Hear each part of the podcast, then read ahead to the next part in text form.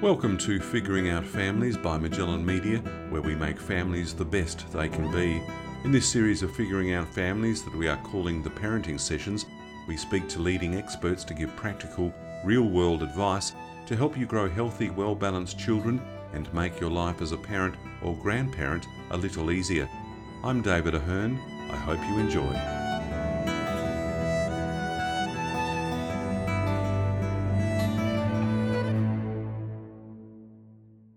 Welcome back to Rosina McAlpine. Uh, Rosina, hi there. We're talking about raising healthy children today.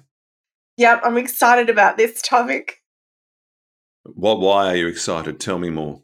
Well, I think, you know, one of the things that parents really want is to raise happy, healthy kids. And but they think, you know, oh no, I'm too time poor, I'm too stressed, or they don't know, you know, about the right amount. What is the how much water should they drink? How much nutrition do they need? Sleep, exercise.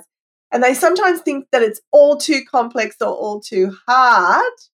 Um, but I want to talk about the simple way that we can raise happy, healthy kids. So that's why I'm excited about it. Fair enough. I think simple sounds like a good way to go. Uh, Rosina, no question that every parent wants to raise a healthy child and have a healthy family. That's really what it's all about. Uh, what are the barriers, though, that stand in the way of achieving that goal? Look, I think, you know, when we look at work and family now, we've got oftentimes two parents working, both parents working. And so oftentimes they're time poor, they're stressed. And of course, with that much advice out there, that many websites, that many Facebook groups, that many grandparents, parents, aunties, uncles, cousins, next door neighbors, people down the street. Yeah. It's so hard to know what's exactly the right thing, right? To do. So I think that's why parents sometimes just feel like, oh, it's all too hard. I can't do it. And I'll just let the kids, you know, you know, find their own way. Yeah, and I, you can understand that there are times when, especially when your kids are young, you have days where you just think it's all too hard, and they want a chocolate bar or something, and just say, right, have the chocolate bar. Eat it. exactly. We're being lazy. Look, and I think, you know, that it's very important to have those times when, you know, it is, you know, 80 20 really. I, I, don't, I don't think you can always be good or you can always be bad. What you really need, you know, in terms of, you know, nutrition, hydration, is to have that nice balance where you do have that chocolate bar or on those, you know, like I must admit, I had a very busy day yesterday. I worked from early morning till night.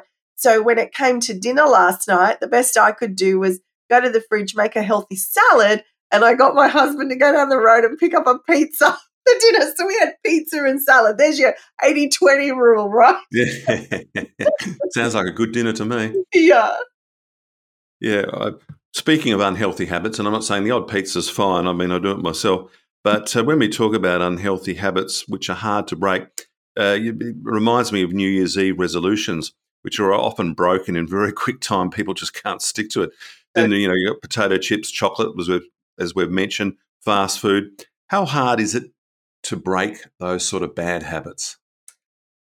I think anybody who is who has bad eating habits or you know bad habits when it comes to vices like, you know, cigarettes or drinking or whatever, knows how hard it is to break unhealthy habits.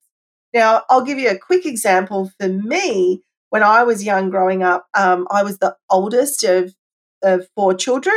And so I was usually allowed to stay up a little bit longer than the others because I was much, you know, I might have been in high school and they were in primary school.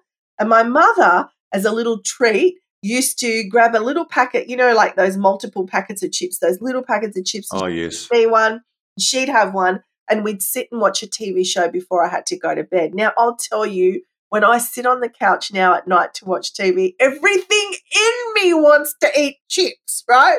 So, so yeah. no, it's it's one of those things. What we know from the research, and I can explain why that is, is we know when we look at the research that our lifetime healthy physical, you know, health, my our lifetime physical health starts in childhood. When we look at the studies, longitudinal studies will say things like lifestyle behaviors established during school age years influence health throughout our whole life. And that's by a study by um, Bungay and Vella Burrows in 2013. And a study by Parker et al. said evidence of the association between childhood body mass index and type 2 diabetes, hypertension, and coronary heart disease in adulthood. So, in other words, what we do as kids um, does impact lifelong. So, it is important for us to try as parents to do the best we can to give our children good lifestyle habits so that that will continue into the future. Yeah, no, fair enough. And look, you mentioned yourself and your busy work day yesterday, which resulted in pizza at the end of the day. Correct. For, for many working parents, and you know, often uh, they're both working these days, trying to juggle jobs and family, it's not easy. Uh, and they think probably, like you did, the end of the day, well, this is all too much. Let's just have a pizza. Is it difficult to maintain a healthy lifestyle in today's busy environment? Would I say it's easy? No, but um, it's also not too difficult. So in that circumstance, what I did was I, you know, made a. I said, okay, how how much can I do, and what could I do to add the healthy aspects? So we had half a plate of carrots and lettuce and capsicum and tomatoes, and you know, so there was this half, a whole half of our plate was a was a salad, and then a couple of pieces of pizza on the side, which just made life a little bit easier for me because I hadn't planned um, the menu that day and didn't expect to be going as long as I did. So I think where we can, we can make those little adjustments and not feel bad about it. I felt absolutely fine that my family had eaten half a plate of salad and then a few pieces of pizza. So I think what we have to do is we have to have some practical strategies, a little bit of organization. Um, and I think the other thing that's important is not to try and do everything at once, because I'm going to be giving some examples now for hydration, for food, for exercise, for sleep. And if you're feeling like, you know what, my family could do with a little lift, you know, in these departments, don't try and do it all at once and go, right, you know, like your New Year's resolution that you were talking about, because we know that that never works.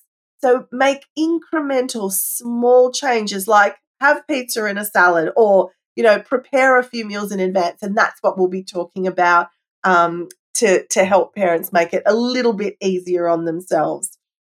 Yeah, and that makes sense. And you mentioned in a recent podcast about parents being kind to themselves at times, and uh, you shouldn't really feel guilty if you do have the odd night where you know you don't want to cook a, a really what you call a healthy meal, but you want to uh, have some fast food. Absolutely, and uh, that's that 80-20 as I was talking about. I think we've got to consider our physical health and our mental health as well. And, you know, feeling guilty, like when you make that decision, there's no guilt involved, right? So I'm always in our house, the rule is eat all your salad, then you can eat as much pizza as you want, but you can't eat as much pizza as you want and leave the salad on the side of the plate. So little rules to, to help you feel better about your choices. Yeah, and I, I presume that uh, equates to vegetables as well. Yeah, absolutely. Now, Rosina, I don't doubt, as uh, we've discussed, most parents want to set their children up for good habits and mental well-being for life. Can you talk us through um, a few basics for life success, starting with hydration and healthy drink choices? Yeah, absolutely. That's a really important one. Um, so we know when it comes to hydration, we should really avoid, where possible, too many sugary drinks. Now, I'm not saying it's not fine to go and have an ice cream on the weekend or a frozen Coke or, you know, Fanta or whatever. Not, you know, saying any of the specific, but one of those frozen drinks. I'm not saying every now and again that that's a problem, but what I need you to understand is if you if you don't believe me, just you know search Mr. Google or Mrs. Google, and you'll find out that those frozen drinks that you buy from those fast food outlets have between 12 and 20 teaspoons of sugar in them, each one.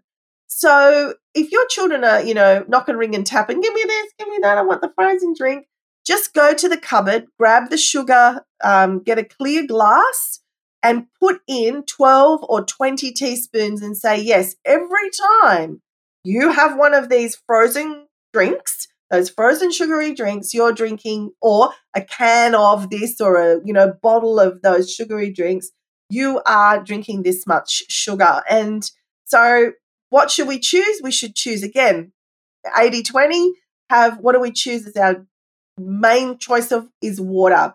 And then you might go all right water's great but but how much. So if you know the listeners want to know exactly how much, they can just go to healthykids.nsw.gov.au and they've got lots of suggestions there. And there's if they just search um, healthy kids water, choose water as a drink, they'll come up with these guidelines. So the government guidelines are for children five to eight year old, it's about five glasses or one litre. So five to eight year olds about one litre a day. Uh, nine to 12 year olds about one and a half litres a day. And for your 13 plus, in other words, your adults as well, it's about two litres. So think about one, one and a half, and two litres. And you might say, well, that seems like an awful lot but it'll actually increase if your children are doing extra sports as well. So you've got to see is it an extra hot day and is there extra sports? But at a minimum, we'd like to little by little build up, build up, right? That uh, drinking of the water. So fill up those water bottles in the morning when you're going out on a, you know, having a picnic or whatever. Sure, you can have some of those sugary drinks as well, but right alongside it, have the main source of hydration as being water. So just cutting out, you know, sugary drinks on a daily basis and only maybe having them on a weekend or once a month or whatever it is you want to do for your family will make a huge difference to the sugar intake that your children have. Yeah, I mean, we didn't know about the, the dangers of too much sugar when I was growing up, and you'd be drinking soft drinks, especially during summer, like they were going out of fashion. But yeah. uh, we certainly know today that um, too much sugar is not good and it leads to obesity and all sorts of problems. Absolutely. And yeah, so little by little as we can swap out swap out those sugary drinks for, you know, uh, a squeeze of lemon and a squeeze of lime in there, or maybe drop in a strawberry or um, you know a, a, lump of of watermelon to give it a little bit of flavor. Just pop it in the water, and it can give it that little zing. Yeah, it's it's the flavour, isn't it? For for young kids, especially, water doesn't have the same sort of appeal as an orange drink or a coke. Yeah, that's exactly right. So mm. little by little, get them back into water with a you know squeeze a lemon or lime in there or a bit of a strawberry. Throw strawberries, and the the is amazing how it permeates through the water. Yeah, no, it's so true, and you can do so many different things with uh, just a bit of extra stuff like a strawberry or a bit of watermelon. You're quite right. Yeah. Now, Rosina, good hydration seems simple enough, um, as you've explained so well, but food is more complex. Do you need to know uh, how much protein, for example, there is in fruits, vegetables, and grains, or is that a sort of overblown a bit these days? So, look, I think it's really important that, you know, we're all busy trying to keep up with work and getting the kids off to preschool and school. So, we actually need healthy eating to be very, very simple. And when I look uh, oh, actually, just to let you know, I did a year long nutrition course. So okay. I'm not talking, I'm not just talking out of no knowledge. I, I did a, um, a program with the Institute of Integrative Nutrition, and it was a year long intensive program. And I learned everything from uh, paleo right through to vegan, different ways of eating. Wow. And so when I looked at all the research, and obviously every family is going to be different. If you're, you know, eating paleo, great. If you're eating vegan, great. If you're not eating any specific, but you just want to know what a basic healthy diet is, what we're really trying to do is not make it complex, but just make it a variety of proteins, whole grains, and fruits and vegetables. So any protein. So if you're vegetarian, then go to the the proteins that you can get from vegetable protein like soya or beans or so on. Um, but if you are a, a meat eater, then you'll be getting your proteins from a variety of fish and meat, etc. Um, when it comes to grains, we're looking for whole grains, not not processed grains. Like a whole grain is like a grain of rice or a grain or a seed of quinoa. Do you know what I mean? So uh, yeah, yeah. grains like as in oats. We're looking for those whole grains rather than processed, you know, white flour and things like that. And then fruits and vegetables. And it's really important not to forget the fats. Healthy fats like olive oil, avocado, fish oil, all of those are really important for brain development and cell, you know, function. So basically, you know, try to watch your portion size when you're looking at a plate. Like, let's just think about what a healthy plate might look like. If you were going to split your plate up into half, So half should be fruits and vegetables, which is what I said to you about that salad. And then on the other side, the, the two uh, other parts of your half a plate, you can do about the size of the child's fist or your fist in protein. Like could be a bit of chicken or fish or or some you know um, uh, non vegetable protein, and then a similar amount of whole grains like some rice or some quinoa or something along those lines that that you'd like to eat. So, and again, you can mix this up. You can have just some some meat and veggies. You can have some, you know, a vegetable curry or something like that. So you're looking for about half a plate of vegetables and then a little bit of protein and whole grains. And of course, don't forget those those good fats like some avocado or some olive oil on your vegetables or your salad or you know um, that sort of thing, so that you keep that up as well. Yeah, no, very good. And it's only in recent decades that the importance of a Mediterranean diet has sort of uh, uh, been spoken about a lot. I mean, I'd never heard of it when I was growing up. We were traditional uh, Anglo Saxons and, you know, meat and three veg, but uh, never heard of olive oil, never put olive oil on every, anything. But uh, I love doing it now. Yeah, absolutely. And you know, we've got Australian dietary guidelines, and they simply say th- something like two serves of fruit and five serves of vegetables. You know, so it's about getting, you know, for example, um, trying to get your kids involved with food preparation, really important.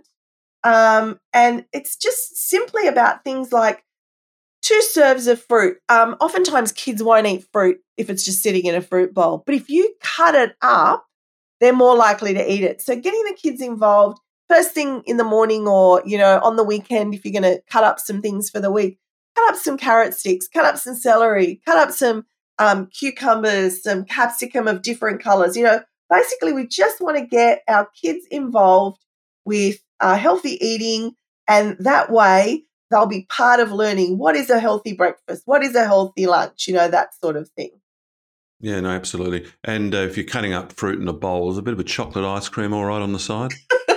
Absolutely. Look, I want to talk about that. So, one of the things when our son was really young, um, I wasn't sure how to label, you know, ice cream, chips, chocolate, all of those things um, for him because when I heard the term junk food, I thought to myself, that's not a good term to say junk food and then put it in your body. Like, that's like contradictory. It's like, I'm putting this in my body, but I know it's bad for me. Then why am I doing it?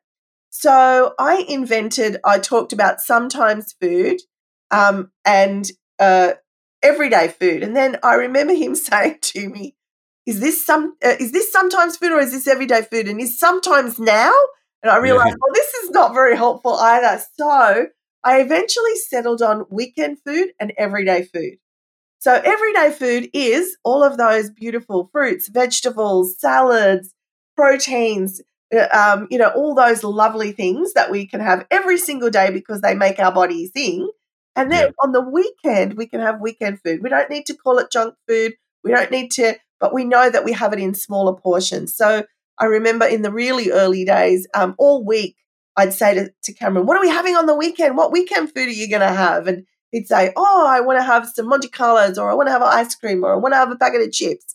So it was something to look forward to. And then we'd eat everyday food and then we'd eat weekend food. And so that's maybe the way to think about it. Um, so when a child asks for something like, you know, it's Wednesday and you're eating um, a beautiful fruit salad and they say, Can we put um, ice cream on it? Maybe every now and again you do. But otherwise, if you don't, you can just simply say, Well, it's not the weekend, sweetie, but we'll definitely do that on the weekend.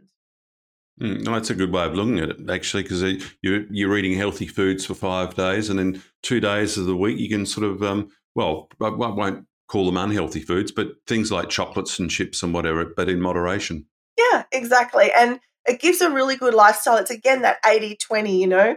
And I'm not, I'm certainly not suggesting that morning, lunch, and dinner in our house on the weekend was junk or, or no, no. weekend food. I'm not suggesting that in any way, shape, or form. But I am saying that it was okay to have dessert on a Saturday night, you know, ice cream and apple pie with, you know, after dinner. Whereas that wouldn't be something every day during the week. During the week, we might, if Cameron said to me, I want something sweet, I'd say, great, grab some yogurt and it'd be like Greek yogurt and put some blueberries in it, right? So you can still have those other things, but that's weekend food and that's everyday food. Yeah, no, it's a very good way of uh, looking at it, uh, Rosina. Now, uh, exercise, a very important part of physical and mental well-being, as we all know. How much exercise do kids need? That's a great question. And again, if I get everyone to um, just, if you search in the Google search, Australian government physical activity guidelines. So if you just went into any search engine that you use, Australian government physical activity guidelines, you'll come up with the website and it tells you for toddlers, for um, older children, and then for teenagers what you need. So you, so I'm going to read it out now and talk about it. But if you wanted to refer back to it, just um, find the government guidelines um, at um, health.gov.au. Um, so when we talk about little toddlers and preschoolers, people are going to get surprised to hear that they need at least 180 minutes. That means three hours of running around, you know, running, jumping, kicking, you know, uh, throwing a day. Now, obviously, it has to be spread out through the day. Um, and so when you're picking a preschool, when you're, you know, looking at a location to live, if there's a park nearby or if there's a little backyard or, you know, if there's somewhere where you can allow your child to do that running, jumping, kicking, throwing, you know, um, it's going yeah. to help them with their physical activity. And of course, sleep better at night, right? Yes, yes, absolutely. so when no, you, yeah, keep going. No, I'm just saying, no, you keep going. That's why I was almost going to jump to the next question. You almost uh, preempted it, but you keep going. Oh, thank you. So the next thing is um, if you've got five to 12 year olds or 13 plus year olds. So the sort of the difference is with really young ones up to five, you want 180 minutes a day of running, jumping, skipping, you know, and I'm not talking 24 7 hitting the ceiling. I'm just talking the opportunity to dance around, to move around, to to play with water, to, you know, all of those things that they need to do to keep active. For your older children, five onwards, right through to teen years, they need about 60 minutes of moderate to vigorous intensity exercise. So, running, dancing, you know, resistance training, stretching, cycling. So, again, think about, you know, the, the opportunities at school and outside school that your kids have got to do that. Okay, no, that sounds great. So, Rosina, the kids have been watered, they've been fed, and they've been exercised. What about relaxation, rest, and sleep? How important?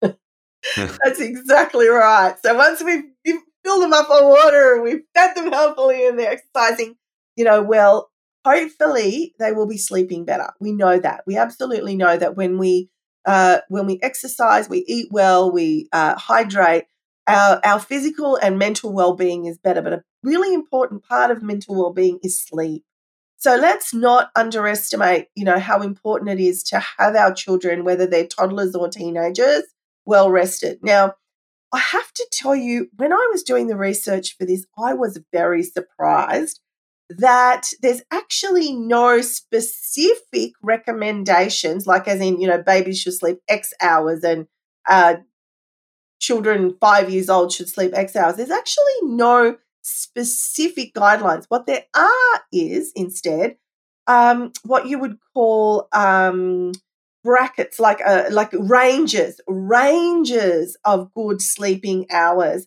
and they are actually quite varied. So, for example, newborns might go from 14 all the way to 17 hours. And you know, it's even saying that it could be okay for some kids to sleep as little as 11 and as much as 19, right? So yeah. it, there's a very, very broad, broad sort of range of how long kids could sh- should sleep. But having said that, there is also the not recommended ranges. And I think that's really what we want to look at. If our children are undersleeping or oversleeping, neither of those is healthy. So let's look at basic ranges. So when you've got really little ones, little ones should be somewhere between 14 to 17 hours. And that decreases as they get a bit older, like those newborns have got longer hours. And then when they become infants, it, it's like 12 to 15 hours. And we know that. We've seen that. You know, those newborns will sleep almost all day um, if you're lucky. And then, then there's your toddlers, and they need between 11 and 14 hours of sleep. So you still got to give them, you know, plenty of time to get to bed. And the same thing with your preschoolers, you know, 10 to 3, 13 hours. So these are very long sleep hours. And again, your child might be at the lower end or the higher end. When it comes to school, it's about nine to 11 hours. So we don't want our kids staying up too late. Um, it might be fine to have seven or eight hours. That might be fine for some kids, but really we want them sleeping nine to 11. That's that range that, that they, they recommend. With teenagers, they still need eight to 10 hours. So again, watch what your teenagers are doing. And for adults, it's around seven to nine hours. So not less than seven, but again, around nine hours. But uh, they say that more than 10 hours is not great and less than six hours is not great. So that's the sleep recommendation. So I'm sorry I can't be more specific about that. I, I mean, as as someone supporting parents, as you can imagine, I would love some specific guidelines, but I actually don't have them. So that's the best I can do. No, fair enough. And it's a bit of a worry these days with new technologies too, because you read about teenagers uh, playing on their iPhones or iPads late in the night playing games and doing other things, and that that can be a problem too. Yeah, that's, let's specifically stop on that just for a moment. Now, what we know about sleep is that we need to form melatonin in the brain. Melatonin is a hormone that helps us, you know, feel tired. Now, if we've got light directly going into our eyes, that melatonin doesn't form because our body thinks it's daylight. So, if you've got young kids who don't sleep very well, or you've got um, uh, teenagers, or if you're not sleeping very well, if you can start to dim the lights around, you know, straight after dinner, so instead of having those fluorescent lights on, you just have lamps on, softer lights. If you can make sure that the kids are not playing on technology just before sleep, uh, they need about 90 minutes, believe it or not. It says 90 minutes before sleep to come off technology for the melatonin to form. Um, I hope that's a great little tip that, you know, now I know that parents might say, yeah, but my teenagers are doing their homework, and that's fine. But just try and have the screen dimmed a little bit so it's not too much light in their eyes. Uh, maybe move the screen further away from them if they're working on a, a project, just to help them with that sleep and still have some time to wind down. Yeah, good advice, uh, Rosina. So, recapping some of the main points from today's podcast.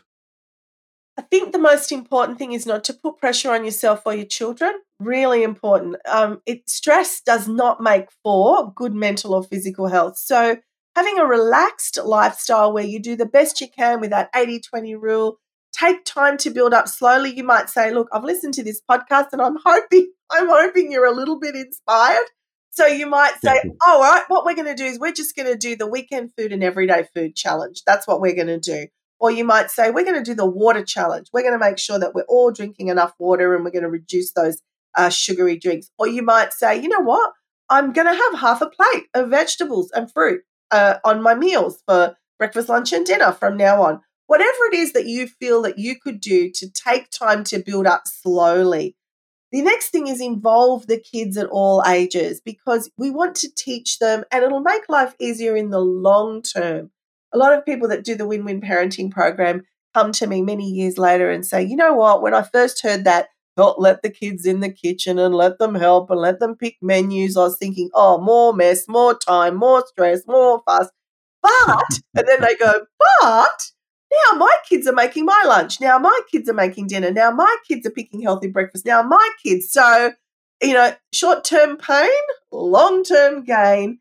And um, simple, simple things like involve the kids um, with learning about what's everyday food and what's a weekend food, and you know what are different whole grains you can try, what are different proteins, what are different fruits and vegetables, and just make it fun so that healthy eating is fun, not a chore.